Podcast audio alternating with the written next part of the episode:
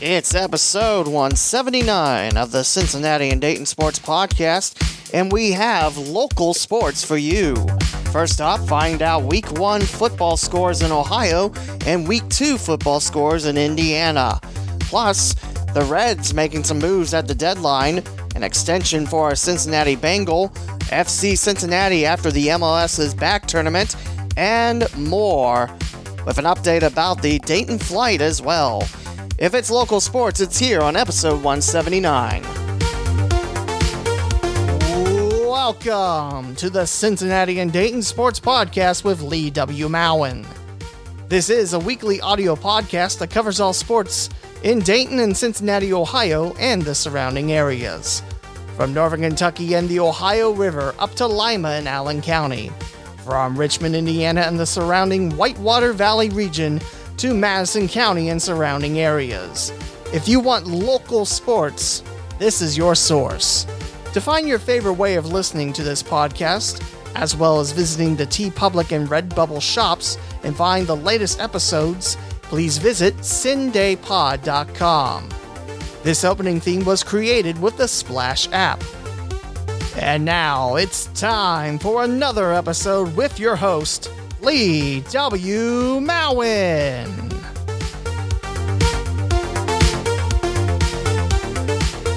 Yes, week one football scores. It's great to utter those words, and it's great to bring you local sports again on the Cincinnati and Dayton Sports Podcast. You know, just the other night after my first broadcast and first game working in sports since March, listening to WMOH covering all the Butler County final scores, and they did a very good job. It's nice to hear local sports on radio. It's just too bad we don't have it in Dayton. But I mentioned there's football scores to be had, so let us go in to football scores. We'll start off with the Ohio scores. As you might have heard on the poll I ran on CinDay Pod's Twitter account, there's going to be Columbus area scores as well. Now, why would I do such a thing when Cincinnati and Dayton already have a plethora of schools to cover? Well, I figured most of the area schools have to go by a Columbus team some point, whether it be for the state title game, like Elder did last year, they fell just short to Pickerington North, or, you know, maybe it's early on in the playoffs, and maybe in a non COVID corrupted world, there's non conference games against the Columbus teams. I just figured it would add a little bit more and we can talk a little bit more about local sports. So that is Southwest Ohio, Cincinnati, Dayton area. There is East Indiana, East Central Indiana, with Richmond and the Whitewater Valley region. And we're also adding Southeastern Indiana as well. So we got a lot of scores and a, I guess, some time to cover them. What am I on a time limit? Week one scores in Ohio look like this. We start off with the Cross County Conference. This is the last year for CCC to exist. Most of these schools are going to head to the Western Ohio Athletic Conference. A few of them are forming the Three Rivers Athletic Conference. So we start off with Miami East 7, Twin Valley South 6. A very close win for the Vikings in Town. We have Fort Loramie defeating Tri County North 42 to nothing. National Trail picks up one of two Preble County school wins as they shut out Mississinewa Valley 37 to nothing. Ansonia 40, Bradford 6. Covington wins over Bethel 28 to 2. And the Saturday night affair for Tri Village as the Patriots pick up a 50 to 19 win over their Darke County foes, the Arcanum Trojans. Onwards to the Southwestern Buckeye League. They're losing a few teams after this season. Preble Shawnee and Dixie heading to the WOAC, the previously mentioned WOAC. Brookville defeats Eaton 14 to 7. Valley View rolls over Oakwood 48 to 7. Franklin shuts out Monroe 17 0. Preble Shawnee picks up the second win for Preble County Schools out of the five two pickup wins week one. It's Preble Shawnee 19 and Middletown Madison 12. Carlisle 28, Dixie 7. Milton Union rolls over Northridge 39 to 12.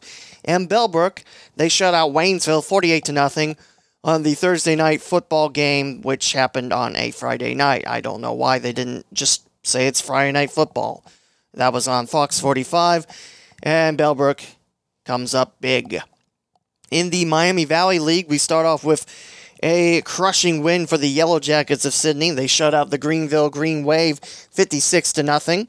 You have Stebbins 28, West Carrollton 25, Tippecanoe 30, Vandalia Butler 13. Fairborn edges out Xenia 21 to 16, the Battle of Greene County.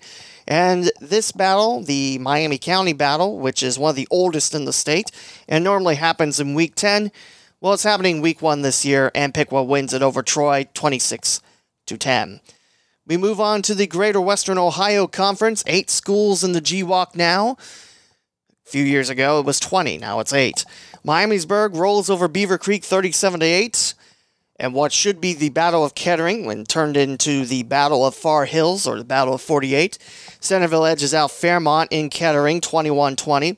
Northmont with a last second touchdown defeats Springboro 40 to 36 and Springfield defeats Wayne 21 14. To the Central Buckeye Conference we go as Bellefontaine shuts out Indian Lake 20 to nothing. Jonathan Alder 16, North Union 7. London 28, Benjamin Logan 13. Springfield Shawnee big winners over Urbana 40 to 3. Tecumseh 42, Northwestern 0, and Graham defeats Kenton Ridge 34 to 7.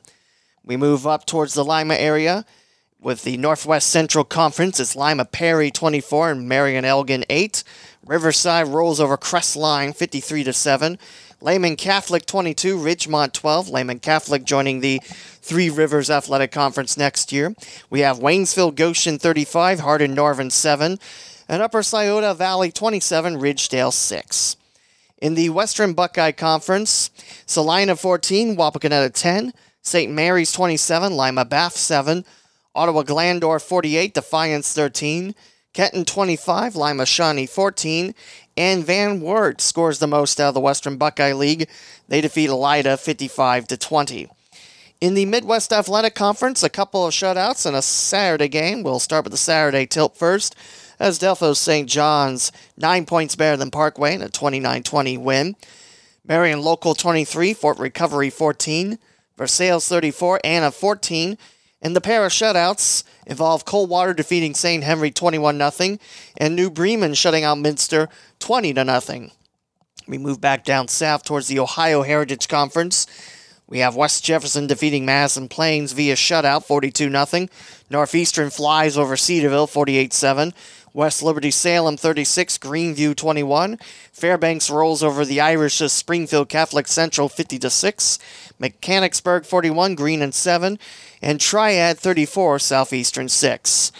And now we head on to Cincinnati with the Greater Catholic League as LaSalle best elder at the pit 53 to 52 and two overtimes. In the Cincinnati Hills League, there's a big storyline as Wyoming picks up a 21 0 win over Reading. For Wyoming, that's their 30th straight Cincinnati Hills League win, and that's very impressive for the Cowboys.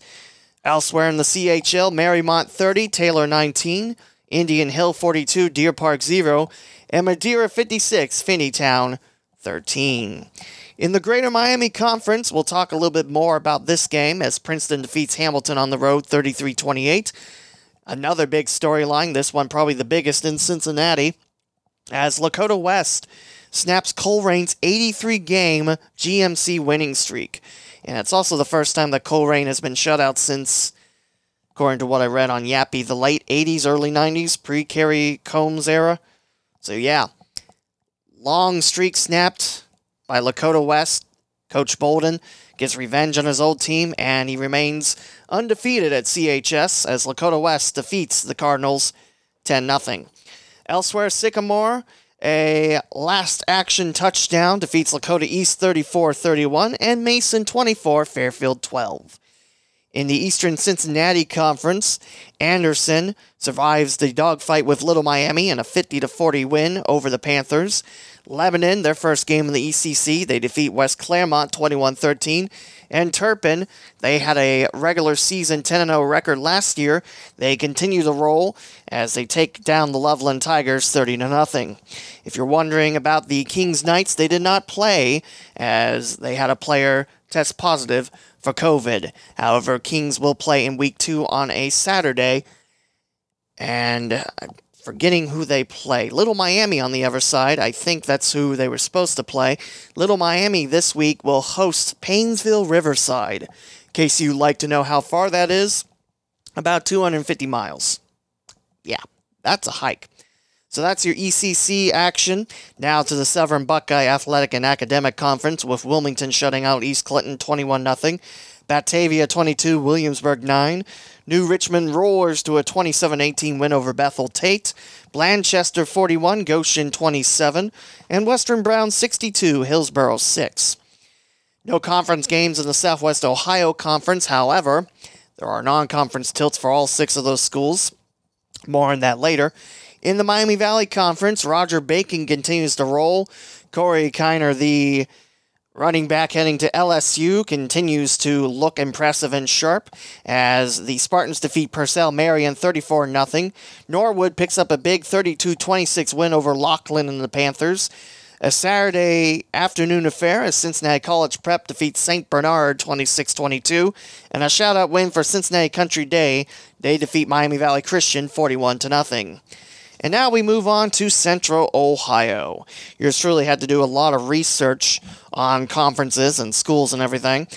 And like I mentioned, I think it adds something to the podcast, so we'll do it this year. And probably in years going on, it wouldn't be fair just to do it for the COVID season. Then we're back to regular football action maybe next year. I will say right off the bat, no Columbus City League action. They started to get ready for fall sports the day after the first football Friday. So no Columbus City League this week. Central Catholic League, there's an overtime win for St. Francis de Sales over Bishop Watterson, 28-22. In the Knox Morrow Athletic Conference, covering Knox and Morrow counties, Centerburg shuts out Danville 41 to nothing. East Knox wins over Fredericktown 34 to 7, and Northmor picks up a non-conference win over Grandview Heights 34 0. Now in the Licking County League, a non-conference tilt for you as Waverly defeats Granville in the Aces 36-35. Waverly, they're one of the teams that often compete for a playoff spot in Region 4 Division 16, along with Valley View, Clinton Massie, and I think Wyoming's still in the mix. Licking Heights 31, Zanesville 27, Licking Valley 35, Watkins Memorial 3 to the Cardinal side of the Licking County League. An overtime Saturday win for Johnstown Monroe. The Johnnies take down Newark Catholic 13 10. Lakewood 34, Northridge 20. Not the same Dayton Northridge. This is, I believe, the Northridge Vikings. I could be wrong on that, but more on that later. And Heath 60, Utica 6 to the Mid Ohio Athletic Conference, a non conference final as Lucas defeats Clear Fork 18 14. River Valley edges out Galion 20 19. In the Battle of Marion, it's Pleasant 42, Harding 28. And Shelby defeats Ontario 28 14 on a Saturday. To one of the two big leagues in the Columbus area, the Mid State League, and another Saturday final, Amanda Clear Creek 35, Fairfield Union 7 non-conference tilt on a Friday as Circleville falls to Miami Trace 42 to 2. Bloom Carroll shuts out the Rangers of Hamilton Township 10 0. And Teays Valley 31, Logan Elm 25. From the Buckeye division of the Mid State League to the Cardinal now, as Berne Union shuts out Fisher Catholic 44 0. Non conference win for Fairfield Christian Academy. They roll over Green 39 8. Saturday final for Miller, they defeat Bishop Rosecrans 40 6 and Worthington Christian 42, Grove City Christian 8. In the Ohio division of the MSL, Liberty Union defeats Bishop Ready 7 6. Columbus Academy shutout winners over Whitehall Yearling 38 0. And Harvest Prep 56, Buckeye Valley 25. Now to the Ohio Capital Conference. They have a lot of schools, the OCC do. In fact, four divisions. We'll start with the Buckeye as Grove City edges out Central Crossing 7 6. Reynoldsburg picks up a 48 14 win over Gahanna Lincoln. Pickerington Central defeats Pickerington North. I believe that score was. Actually, we'll come back to that. I forgot to put it on my wonderful sheet of finals. That's nice. To the Capital Division of the OCC. Big Walnut 14, Delaware Hayes 6, Westerville South 42, Dublin Scioto 28, Westerville North 14, Franklin Heights 0, and Worthington Kilbourne 33, Canal Winchester 14. In the Cardinal Division, Dublin Coffman defeats their foes in Dublin Jerome 41 6. A Thursday night affair to kick off the football season, Hilliard Davidson defeats Hilliard Darby 17 13. Olentangy edges out Olentangy Orange 7 3, which I never knew that Olentangy Orange. I talk about their hockey jerseys because they are great. Their football jerseys make them look like the Florida Gators. I like pointing out stuff like that. Olentangy Liberty 35, Olentangy Berlin 21, Marysville 17, Hilliard Bradley 0. In a non-conference tilt as Thomas Worthington defeats Newark 30 to nothing. In the Ohio division, the OCC, as we're rounding home with Columbus scores, New Albany 20, Lancaster 13, Westerville Central 28, and Upper Arlington 23. Groveport, Madison 38, Westland 0. And still loading on the Pickerington score, but I can tell you Pickerington North were the winners in that game. We have a lot of non conference games as well to talk about. They will be mentioned last during this year just because there aren't a lot of non conference games to be had this season. Most conferences decide only conference play, and that's it. And most of them were conference games, like I mentioned. Pickerington Central defeated Pickerington North 35 to 9. Good thing I looked that up because I thought it was like 29 to 5 or something like that. But that's why I checked. Non conference games, the interesting story with Winton Woods taking on Edgewood. Well, maybe back at the Fort Ancient Valley Conference days you'd see that matchup, but that's not a thing anymore and hasn't been a thing for quite some time. Winton Woods was supposed to take on Kings in their ECC opener, and Edgewood was supposed to take on Fenwick. Didn't happen. Fenwick didn't play, neither did Kings, so Winton Woods went to Edgewood, and they pick up a 34 0 win. The Warriors do in Trenton. Chaminade Julienne defends home turf at Roger Glass. They defeat Harrison 21 17. Clinton Massie 42, Alter 32. Normally, Alter's got the Battle of Kettering for week one, but taking on Clinton Massie.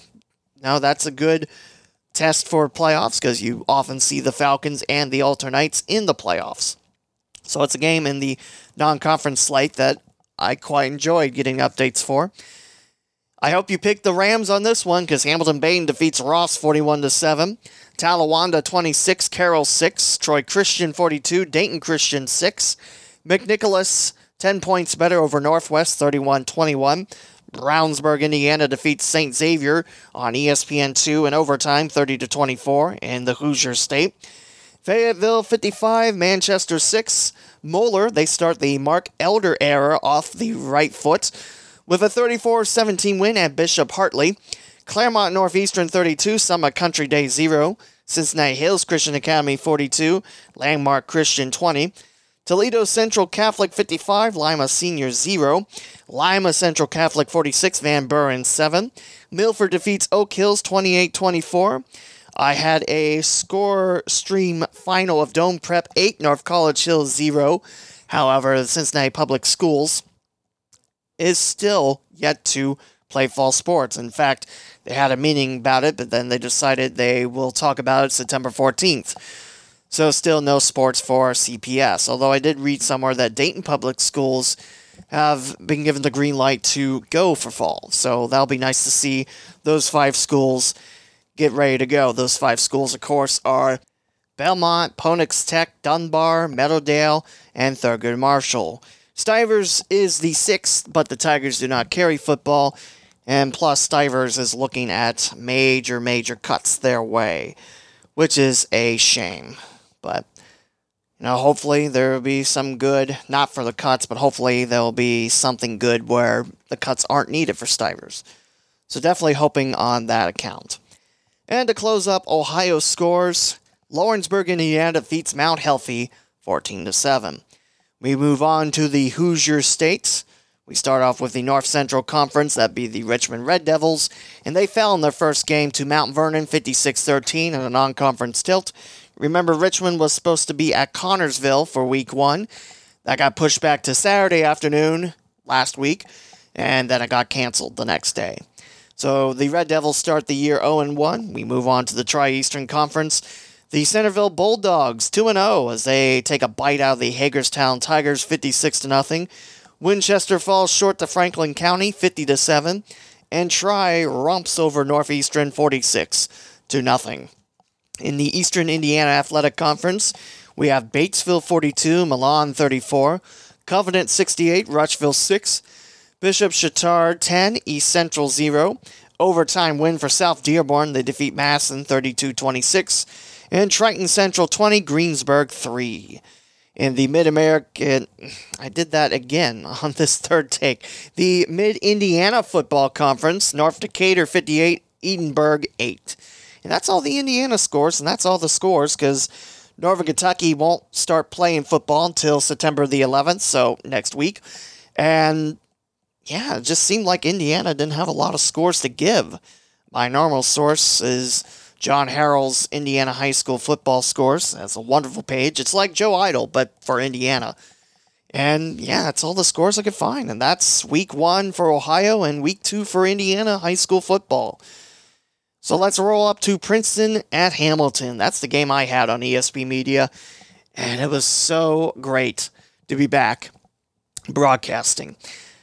We were set at the 50 yard line, the Bill Moeller press box at Virgil M. Schwarm Stadium in Hamilton, home of the Big Blue.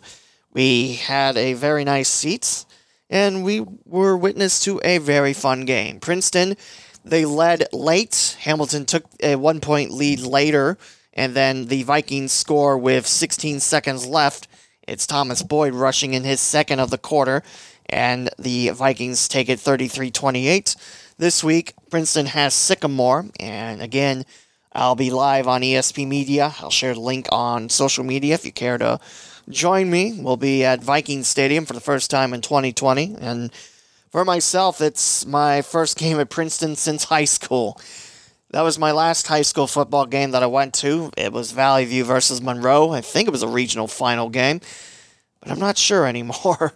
I knew Monroe had a beast of a running back, and the Hornets just they were unstoppable throughout that whole thing. So, but yeah, uh, Princeton back in the day, they were one of the first schools to have a video board. So, which anymore that seems fairly commonplace in Southwest Ohio if you have a video board, which is okay if you don't. That's not the point of this statement. It's just back in the day it was very rare, and Princeton had one of them. So, very excited to do my second Princeton game, according to my boss Rob Ebel at ESP Media. Uh, people at Princeton enjoyed it, so that makes me extremely happy and makes me want to work even harder. So, yeah, join me for that game. Uh, that game was um, Makai Lynn's first as a starting quarterback. Threw two picks in the first half, but settled down nicely. Lamont Jackson was his favorite target. He threw him for two scores and I think 93 yards. This is all going off memory, although I have the box score in front of me. I really should just look at the box score on this. If I'm right, I'm going to be ecstatic. 96 yards. What did I say? 93? 98? Something like that? But two scores. So I was right. Also threw to Rodney Harris Jr. for 31 yards on three catches. D'Angelo Foster chipped in 37 yards on two. And Ari Turner had one catch for 27 yards and one score. That was the the hook and ladder play, which I forget who the middleman was to toss it to Turner, and Turner just ran into the end zone. That was the last touchdown of the first half. And then I think I called it the look and hatter play because, you know, I'm me, I guess. No, I just messed up the letters. But yeah, that was a lot of fun. And like I mentioned, it's great to have sports back. It's great to broadcast in Cincinnati. I also want to throw out a big thank you to Scott Springer of the Enquirer, as he mentioned several places to get your fill in for high school football because, of course, if you're not directly connected with any of the players, then odds are you're not getting in. And it's sad, but look at it this way it's either that or we don't have football at all with COVID. So there's a lot of platforms out there that carry sports, and that's one thing I like to talk about before the break. Is well, you know me with ESP Media and broadcasting football. That's you know It's fantastic. But there's also other platforms out there as well. Other schools have bought their own gear to stream. I know Twin Valley South has done that, and they stream it for free on the Facebook page, which. Have you ever thought that Facebook would be the place to watch sports or Twitter or anything like that? I don't think I would have 10 years ago, but there we go. Also, YouTube as well. Who thought that that'd be a place for streaming sports? But there it is. So, yeah, I mean, I don't have all of them right off the top of my head, but I can tell you if you look hard enough, you will find a way to catch a game. And uh, there's a lot of high schools in the area. There's a lot of platforms, a lot of ways to catch games. ScoreStream, of course, it's a free app for Android or Apple. You can follow the final scores there or the scores there, depending on if someone's there to update them, of course. I normally try to. So if you follow Princeton, I'm normally the one updating on ScoreStream 2. But yeah, there's there's a way. There's always ways to catch your games. And yes, it might be tough not being able to catch the games live and in person, but remember, there's good people out there that are doing good work to cover Ohio high school football. And Indiana high school football too. And I assume Kentucky is not going to be any different once they start next Friday. So yeah, final scores. Should mention about Hamilton too. Um, Hamilton, they were led by Quincy Sims Marshall. He threw 431 yards, a touchdown, no picks. Makai Lynn, his first game with Princeton, the junior threw 191 yards, three touchdowns, two interceptions, 11 for 23, uh, and also very mobile outside the pocket. He ran for 44 yards on 15 carries. Thomas Boyd was the leading rusher for Princeton, 122 yards, two scores on 17 rushes. On the other side, Caleb Johnson, 17 carries, 72 yards, two scores. Keyshawn Stevens, which is the big one-two punch the running back Hamilton have. Stevens went nine rushes, 51 yards, no scores. Darian Bowling had uh, three catches, 115 yards, and a 70-yard touchdown. So definitely a lot of fun to get back into football. Again, Princeton hosts Sycamore, which since 2008, Sycamore has won all but one of those games, and since 2014, Princeton hasn't scored over 14 over the Aviators. So that's going to be really interesting to see tomorrow, as we're recording this Thursday.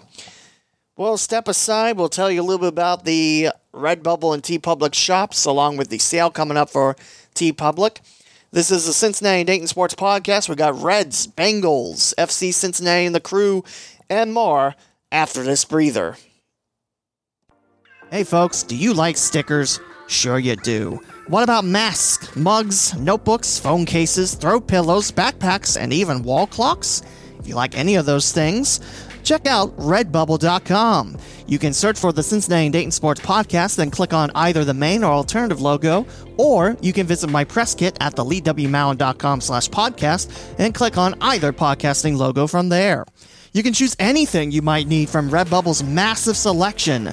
Like I mentioned, there are tons of options and a very good showing of new phone cases you might need. Every purchase you make from these stores on Redbubble comes back and helps out yours truly.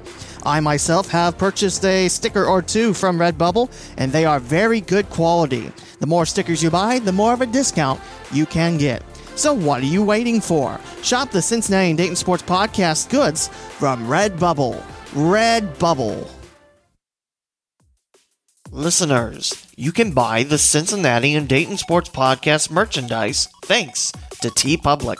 You have a strong choice of variety from t shirts, sweatshirts, and hoodies, coffee mugs, phone cases, magnets, stickers, notebooks, totes, and even more. TeePublic also holds frequent sales too, where you can save up to 35% off on just about everything. Visit theleewmowen.com slash podcast, then click on the blue Shop My Store at TeePublic button. A portion of each sale helps out the podcast. What are you waiting for? Wear the gear supporting the local CinDay Sports Podcast, thanks to TeePublic. Again, visit theleewmowen.com slash podcast, then click on the blue Shop My Store at TeePublic button. TeePublic. So, a couple things. First, with the TeePublic sale for September, there's a sale every week. And I'd like to tell you about that. The entire store with $13 t shirts and things up to 35% off. Well, the next sale is September 5th through the 7th. That's Saturday, Sunday, Monday. And also September 16th through the 18th at uh, Wednesday, Thursday, Friday.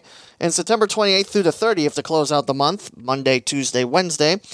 Everything but tees will be on sale September 10th through the 12th and September 22nd through the 24th. You can get $20 phone cases, $15 totes, $7 art prints, and a lot more. Everything is on sale at TeePublic. And both logos are now up on the TeePublic shop. That's right, I actually got the alternative logo to proper size and they accepted it. So you can get the old logo, which was made by Chad Hollingsworth, the current primary logo, which was made by me, and the current alternative logo, which was made by me, but it's not as good as the primary logo. Let's be real. But there's sales going on, and the next one is September 5th through the 7th. And like I mentioned, every purchase that you make from TeePublic does go back to help the broadcaster. And speaking of shops, Redbubble that's where I get most of my stickers. I bought 20 stickers 10 alternative logos and 10 primary logos. If you would like a sticker, DM CinDay Pod and say, hey, I want a sticker or something like that. Then you gotta send me your address and then I'll mail them out and hopefully you get them pretty quick. I got 20, again, 10 of each logo. So if you like a sticker, DM me on CinDay Pod, and I will probably send you a sticker. So there we go, and tell people about this podcast. So let's talk about the Cincinnati Reds. They made a couple moves before the deadline. Four o'clock went, and a couple minutes later, after that Monday four o'clock deadline, the Reds made some moves, which means they made them before the deadline, but they've just trickled in. So, what are those moves? Well, I'm glad you asked, because these moves keep the Reds competitive. So, the first one is from the Los Angeles Angels of Los Angeles. The Reds acquire outfielder and left handed batter Brian Goodwin for left handed pitcher Packy Naughton and a player to be named later or cash considerations. And the Reds from the Arizona Diamondbacks acquire their closer and right handed pitcher Archie Bradley for infielder Josh VanMeter and outfielder Stuart Fairchild. So these are the big moves. The Reds also made a move before the deadline, I think it was a couple days before, where the Reds acquire right handed pitcher Riley O'Brien from the Tampa Bay Rays in exchange for left handed pitcher Cody Reed after being designated for assignment. With that Reed trade, that means there's only one piece of the Cueto trade remaining with the Reds, and that's Brandon Finnegan. So, I mean, that trade looked good, but five years later, just having one piece and really none of the three pieces helped the Reds at all. So, let's see what O'Brien can do with Cincinnati. He's a right handed pitcher, and I believe he's a bullpen guy from the Rays. left handed batter Brian Goodwin and Archie Bradley, they were activated just a couple days ago. According to the transaction wire on MLB.com, they were activated two days ago, September the 1st. Also, the Reds sent left hander Jose Salvador to the Los Angeles Angels, so I believe that's the player to be named later. And Jesse Winker's back. He served his one game suspension against the Chicago Cubs. Well, he got suspended for his actions against the Chicago Cubs, but let's not talk about that. The Reds are still waiting on Nick Senzel to return. It sounds like Senzel will be back with the Reds before the end of the season, end of the month. So that is good. Let me tell you about the Reds. They're off today, Thursday the 3rd, but they're on the road until Monday the 14th. And in case you're wondering how many games that is, well, in terms of game days, that's nine. 10 games in those nine days, with an off day Monday the 7th. Four at Pittsburgh, three at the Cubs, and three at St. Louis, which this year has been absolute kryptonite. And actually, for episode 179, I recorded it Tuesday, and I was really looking forward to seeing what Goodwin and Archie Bradley can do. And I decided to get rid of the footage when I saw the St. Louis Cardinals just smash on the Reds. And Sonny Gray. Sonny Gray couldn't even escape the first inning. It was bad. It was 16 to 2, that final score. But the Reds did salvage and avoid the sweep in the hands of the Cards. Joey Votto walks it off. I know I've mentioned, at least I think I've mentioned in this podcast, that I still don't see Joey Votto as a good leadoff hitter, but looking at the stats, he's he's getting up there. I mean, he's not doing too bad. And I like Joey Votto. I mean, yes, he's getting up there in age and his contract is huge, but at the same time, you can also make the argument that the Reds wasted Votto's youth and prime, but we'll go on that another day. But yeah, I mean, if this Reds team can hit, the starting pitching's there. I mean, if the bullpen strengthens up, I, I don't see why the Reds can't get in the playoffs. By the way, I mentioned the Reds are back home September 14th. Well, there will be three more series at home. You'll have four games against Pittsburgh, one of those days a doubleheader, three against the Chicago White Sox, who, last time I checked, leading the AL Central, and three against the Milwaukee Brewers before closing the season out on the road at the Minnesota Twins. Now look at the standings. If I can find standings. Why isn't there just a big button saying standings? That would be pretty great. But I'm not seeing those. So I can tell you the Reds are still in fourth place, not in last place. But Reds are about two and a half back of the wild card. Here's some standings. Those are nice. Six and a half back of first, 16 and 21, five games under 500. I mentioned season is winding down this month, and the Reds are on the road for 10 games starting tomorrow. 16 21, that's four and a half up on last place Pittsburgh, two back of the wild card spot, and currently one and a half back of third place Milwaukee. Right now in the NL Central, the Cubs 22 14. They got the NL Central secure. They're four games up on St. Louis, who's starting to pick some Picking a good time to roar into action. Milwaukee, two games under 500, 17 19. The Reds, 5 and 5 in their last 10. They've scored 146 runs, given up 174, which that negative 28 in the run differential category is not last place. It would be the middle of the road. Cubs plus 20, Cards plus 19, Milwaukee negative 36, Pittsburgh negative 52. Reds are 8 and 11 in Cincinnati, 8 10 elsewhere, which it's normally not that even in terms of road and away record. In case you're wondering who's leading the other divisions in the NL and AL, Atlanta leads the NL East at 22 14. Los Angeles Dodgers leading the NL West and Major League Baseball at 28 and 10 and 8 and 2 in their last 10. Now, if the Dodgers can keep this up through the playoffs, I think now, what's stopping them from getting the World Series ring? In the American League, Tampa Bay leads the AL East by four and a half over the Yankees, 26 and 12. In the AL Central, Cleveland is back on top. They are a game up on the White Sox. It was two days ago. It's funny how sports work. And Oakland, my uh, Athletics in the AL West, 22 and 12. My favorite color scheme, especially when they have those Kelly Green jerseys. They're two and a half up on the Houston Astros. And that's your look. Actually, is there a way to look at wild card? Looks like there isn't, but there's postseason standings. Ooh. And it opens up a new tab. So, in case you don't know, there are more teams that are going to be making the playoffs. And the Reds are, what did I say, two back? They have the San Francisco Giants and Milwaukee Brewers to leapfrog over. And it's Dodgers, Cubs, Braves, Padres, Phillies, Cardinals, Marlins, and Rockies for the wild card spots, or the eight teams making it in the NL. In the AL, it's Rays, A's, Indians, White Sox, Astros, Yankees, Twins, and Blue Jays. Wild card teams are Miami, Colorado, Minnesota, and Toronto slash Buffalo.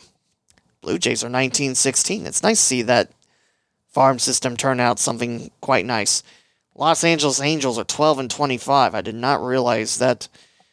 Man, it's been a pretty big downfall for Mike Trout and the Angels over there in the West. Pittsburgh has the least amount of wins at 10 and 24. They're 1 and 1 against Cincinnati. Nationals 12 and 22. Wow. But yeah, that's your postseason standings as of September 3rd. Actually, the conclusion is September 2nd's games. But Reds, they're in shouting distance, but they're really going to need to pick up the pace. They're really going to need to start pulling together good winning streaks. And, you know, two games under 500 on the road, that's not bad. I mean, still 18 games is not a deep sample, but at the same time, I think the Reds can still do it pick up a quality left-handed bat in Goodwin and Archie Bradley, who I saw with the Silverhawks of South Bend. That's before South Bend went to the Chicago Cubs organization. They were with the Arizona Diamondbacks for a good length of time. Actually, for that, they were with the Chicago White Sox too. So that's pretty funny on that. They were the White Sox, then the Silverhawks, now the Cubs. Silverhawks, I think, meant a lot more to South Bend in terms of name, just because there was a Pontiac Silverhawk car manufactured in South Bend, Indiana, once upon a time. And actually, their alternative jersey, which I saw once, had that car emblem on there in dark green jerseys. I mean, I miss when, you know, minor league teams aren't just named for their parent clubs, but that's just me. So, yeah, Archie Bradley, Brian Goodwin, welcome to Cincinnati, and let's turn the ship around and get to the playoffs. And Jesse Winker is back. Again, the Reds off today, but they are heading to Pittsburgh tomorrow. That first game, Trevor Williams pitched for Pittsburgh, pretty lights out, and the Pirates offense put together a nice string of runs. I think it was DeSclafani on the mound. DeSclafani, not DeSclaf or whatever I just said. But I believe it was DeSclafani on the mound. So we'll see how it goes tomorrow for Cincinnati. Let's see if I can find out who is scheduled to pitch tomorrow. I can tell you the Cubs are on top of the Pirates right now, 1 nothing, bottom second.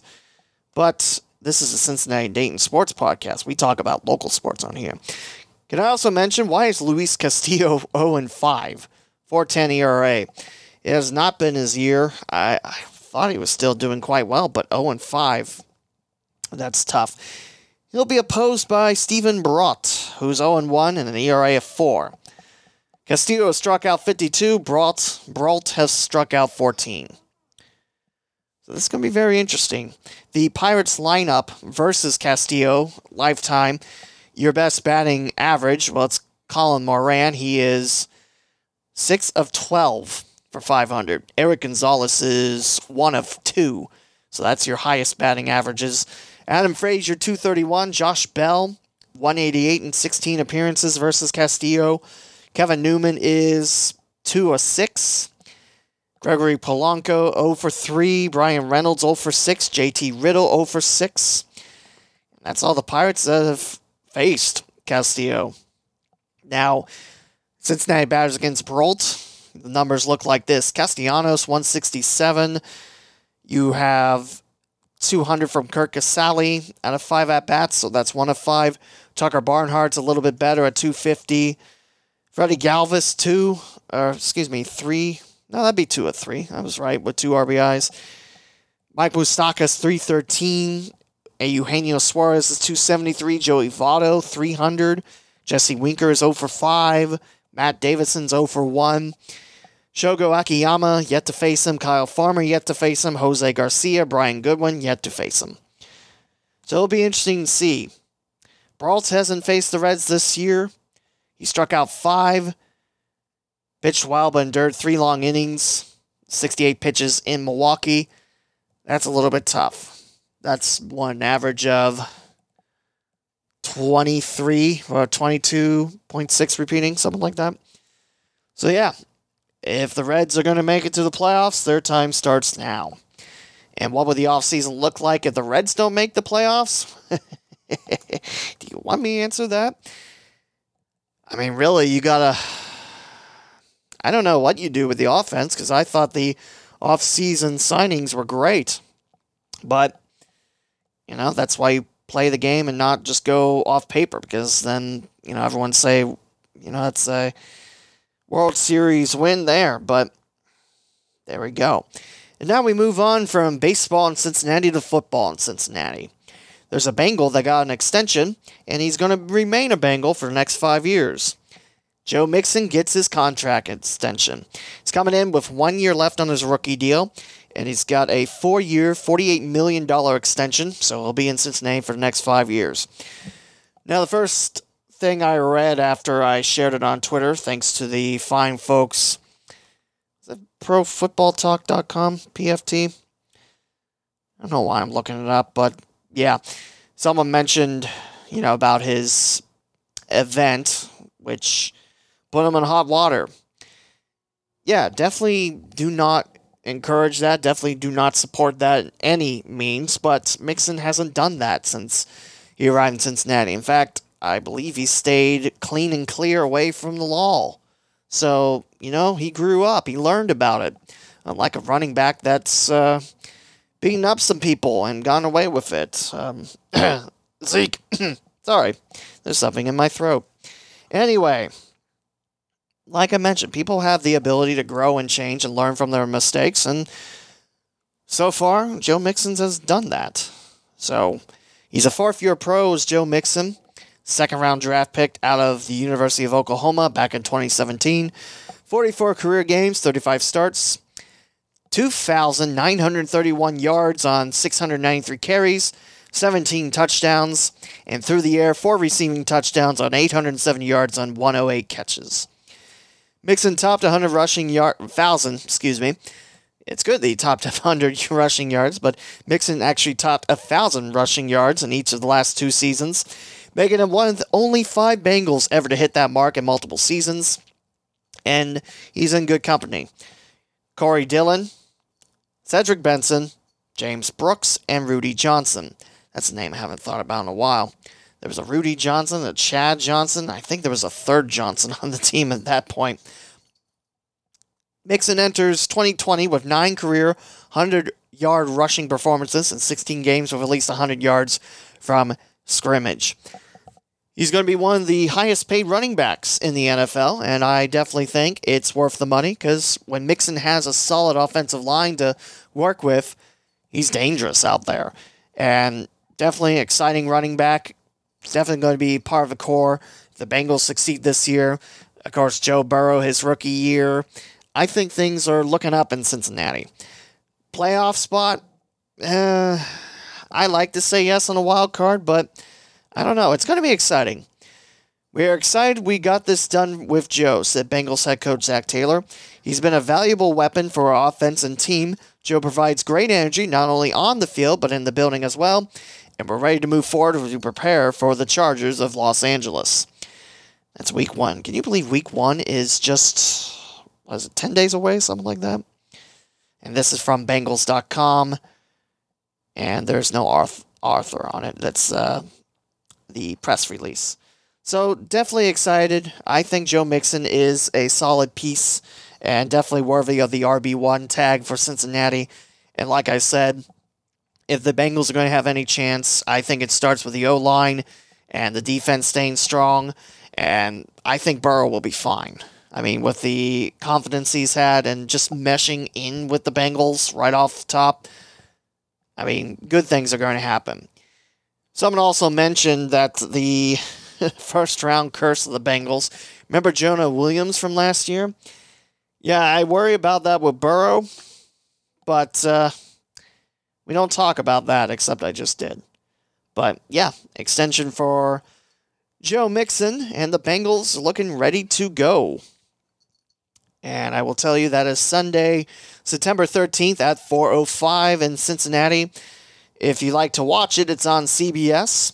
It's also on the radio, Cincinnati 700 WLW. ESPN 1530's got it, 102.7 WEBN. In Dayton, it's on 104.7. And yeah, it'll be from Paul Brown Stadium. No fans this time, so get your radio, get your TVs going, and watch the game from there. And then week two will bring the first Battle of Ohio in Cleveland as the Bengals visit the Browns from FirstEnergy Stadium. It's still weird to see FirstEnergy Stadium. I know that's been like that for a while, but it was always Cleveland Brown Stadium, you know, CBS for short, and Paul Brown Stadium, short for PBS. But I digress.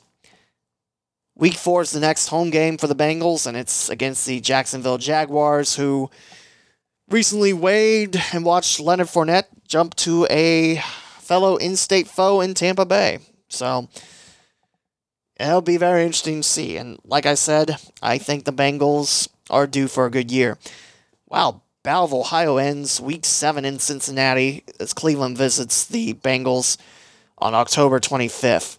Normally it's like a week 14 or something like that. At least it was last year. So yeah, Bengals. And now we talk from the gridiron to the football field in FC Cincinnati. I mentioned FC Cincinnati out of the MLS's back tournament. They are 0 1 and 3. If you don't know your soccer record terms, that's one loss and three draws, three ties. The FC Cincinnati, which pops up on ScoreStream all the time as the orange and blue, which I don't know why, that's just hilarious to me. Normally, soccer teams have different names than that, but, you know, I guess FC Cincinnati's orange and blue. 0 1 and 3. Their only loss was at the Chicago Fire FC in a game where the Fire scored in the second minute and didn't look back after that. Since then, that loss FC Cincinnati has drew against the Columbus Crew and the Chicago Fire last night at home. Yeah, I think Coach Stam is doing a great job. I mean, that defense looks pretty unbreakable for most of the times. But where is the offense? Did we leave that in Florida? The offense just, ugh. And the next game will be in Columbus this Sunday. It's a night game, a Sunday night game. Hmm. But definitely going to see if I can catch that. FC Cincinnati has two more matches on the year. So, what does the standings look like for FC Cincinnati? I should mention in the nothing nothing draw at home for the second Hell Real Derby match in the season. FC Cincinnati held strong. Columbus, I think they're their occupancy rate, which I know it's not called that, it was about uh, two thirds possession rate. Occupancy. I don't know why I said that, but there you go. Like I said, I think FC Cincinnati, I think, you know, a couple more pieces for the defense and put some offense on it. You got yourself quite a nice team. And I honestly think that FC Cincinnati can turn the corner very, very shortly. So let's look at MLS standings if I can. Again, a big button that says standings would certainly be nice, but I'm not seeing that here. Maybe it's under shop. No, it's not under shop. Stop that. Yeah, just two matches left, and they're both away from Cincinnati. This whole year's been crazy.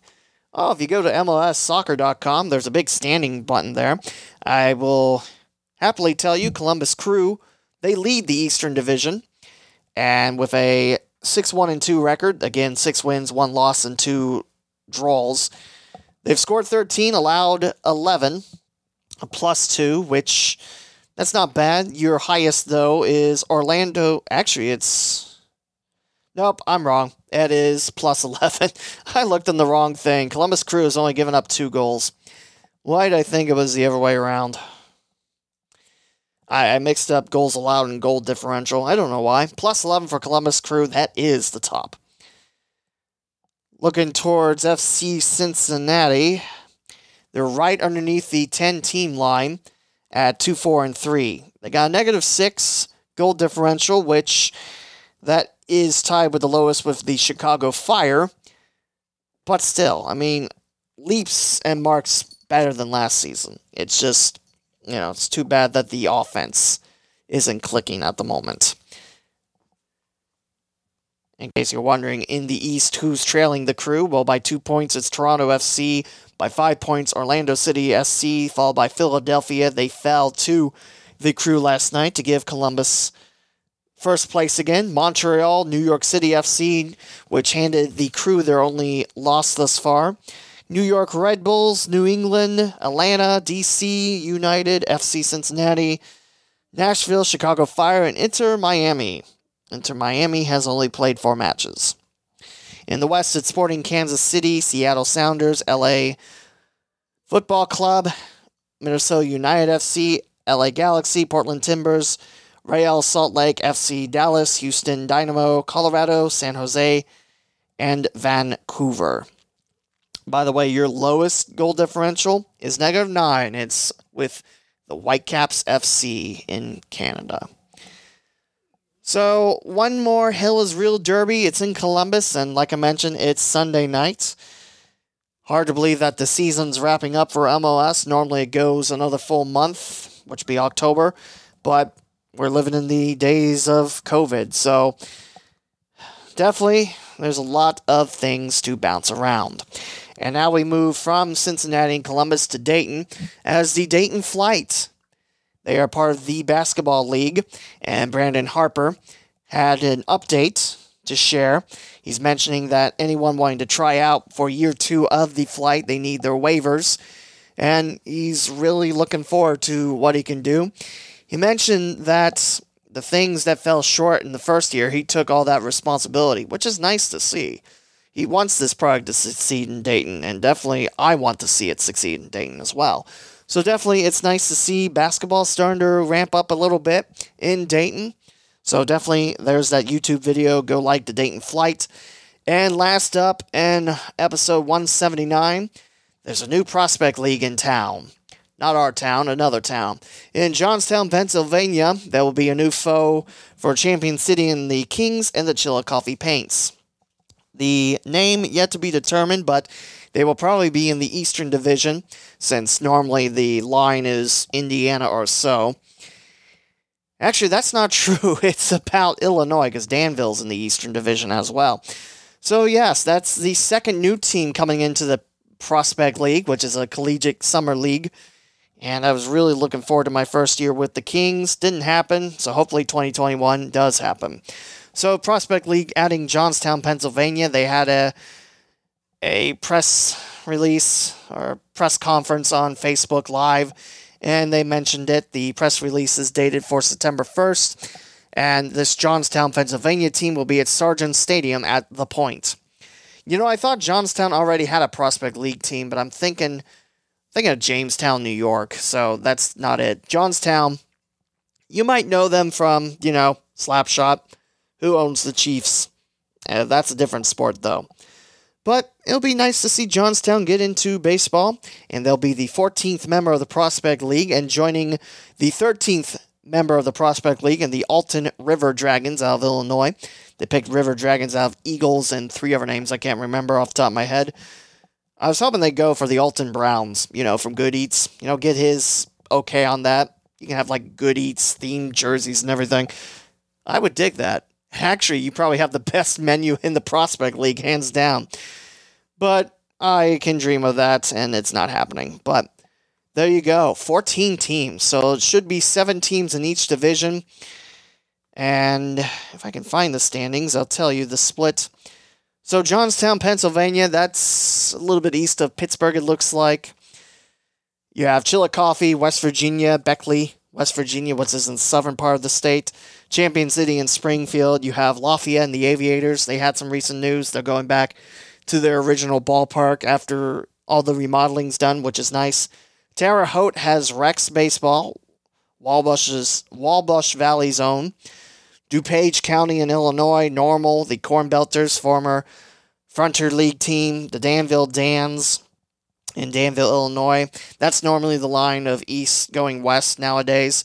Alton is west central Illinois. And there's southwest of Springfield, Illinois. Yes, there's two Springfields in the Prospect League. You also have Cape uh, Girardeau in Missouri. Was about to say Mississippi for a minute. That's a little bit of a stretch. You have the O'Fallon Hoots. They take the place of the River City Rascals in the Frontier League. Quincy Gems in the West Central Illinois. And that's your lot that's your few teams. The West is more bunched, more most of the teams are in Illinois, and there's two in Iowa, uh, Missouri. Excuse me, Iowa. There's two in Missouri, so bit closer together. Whereas the East is more spaced out. It's going to be Johnstown, Pennsylvania, all the way to Danville, Illinois. So some long road trips ahead, but at the same time, you know, remember there was Jamestown, New York for a season or two. So imagine that trip out for Danville, Illinois to Jamestown, New York. I mean, yeah, you got highways and everything, but still. So yeah, I'm looking forward to seeing 2021. Hopefully, we have baseball. And that will do it. That is episode 179 of the Cincinnati Dayton Sports Podcast. You might notice that, yeah, I didn't have a live stream talking about the football scores last week. Well, it was about 11:30 when I got home, and it was super, super hot out, and I just I didn't feel like dealing with that. So I'm hoping tomorrow after my game, whether it's still at Princeton or at home, I'll have a live stream and go over all the final scores of Cincinnati Dayton football at least. So it stays fresh, and if I do have to wait until Thursday or Friday for episode 180, you know, I don't feel like, you know, I'm just adding information that's super, you know, not helpful or something like that. So definitely, it's always a pleasure to talk local CinDay sports with you all. You can catch me on ESP Media tomorrow, Friday the 4th at 7. It'll be Sycamore at Princeton. And looking forward to talking more local Cincinnati Dayton, Ohio sports with you. This has been episode 179. We'll talk to you again for episode 180.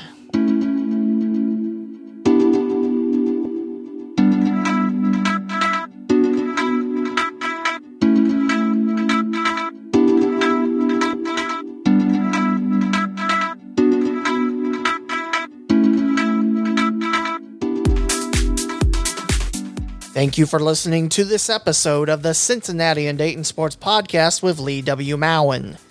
Be sure and bookmark CinDayPod.com, the official website of the local CinDay Sports Podcast. From there, you can find your favorite way of listening to future episodes on platforms such as Apple Podcast, Google Podcast, TuneIn, Pandora, Spotify, the iHeartRadio app, and more. You can also find the Redbubble and TeePublic shops there too, where all podcast merchandise purchases go to help the podcaster. Follow on social media at CinDayPod and the Lee W. Mowen on Twitter, Facebook, and Instagram. This closing theme was created with the Splash app. This is Lee W. Mowen saying thank you again for listening, and we'll talk more local Cincinnati and Dayton, Ohio sports next time.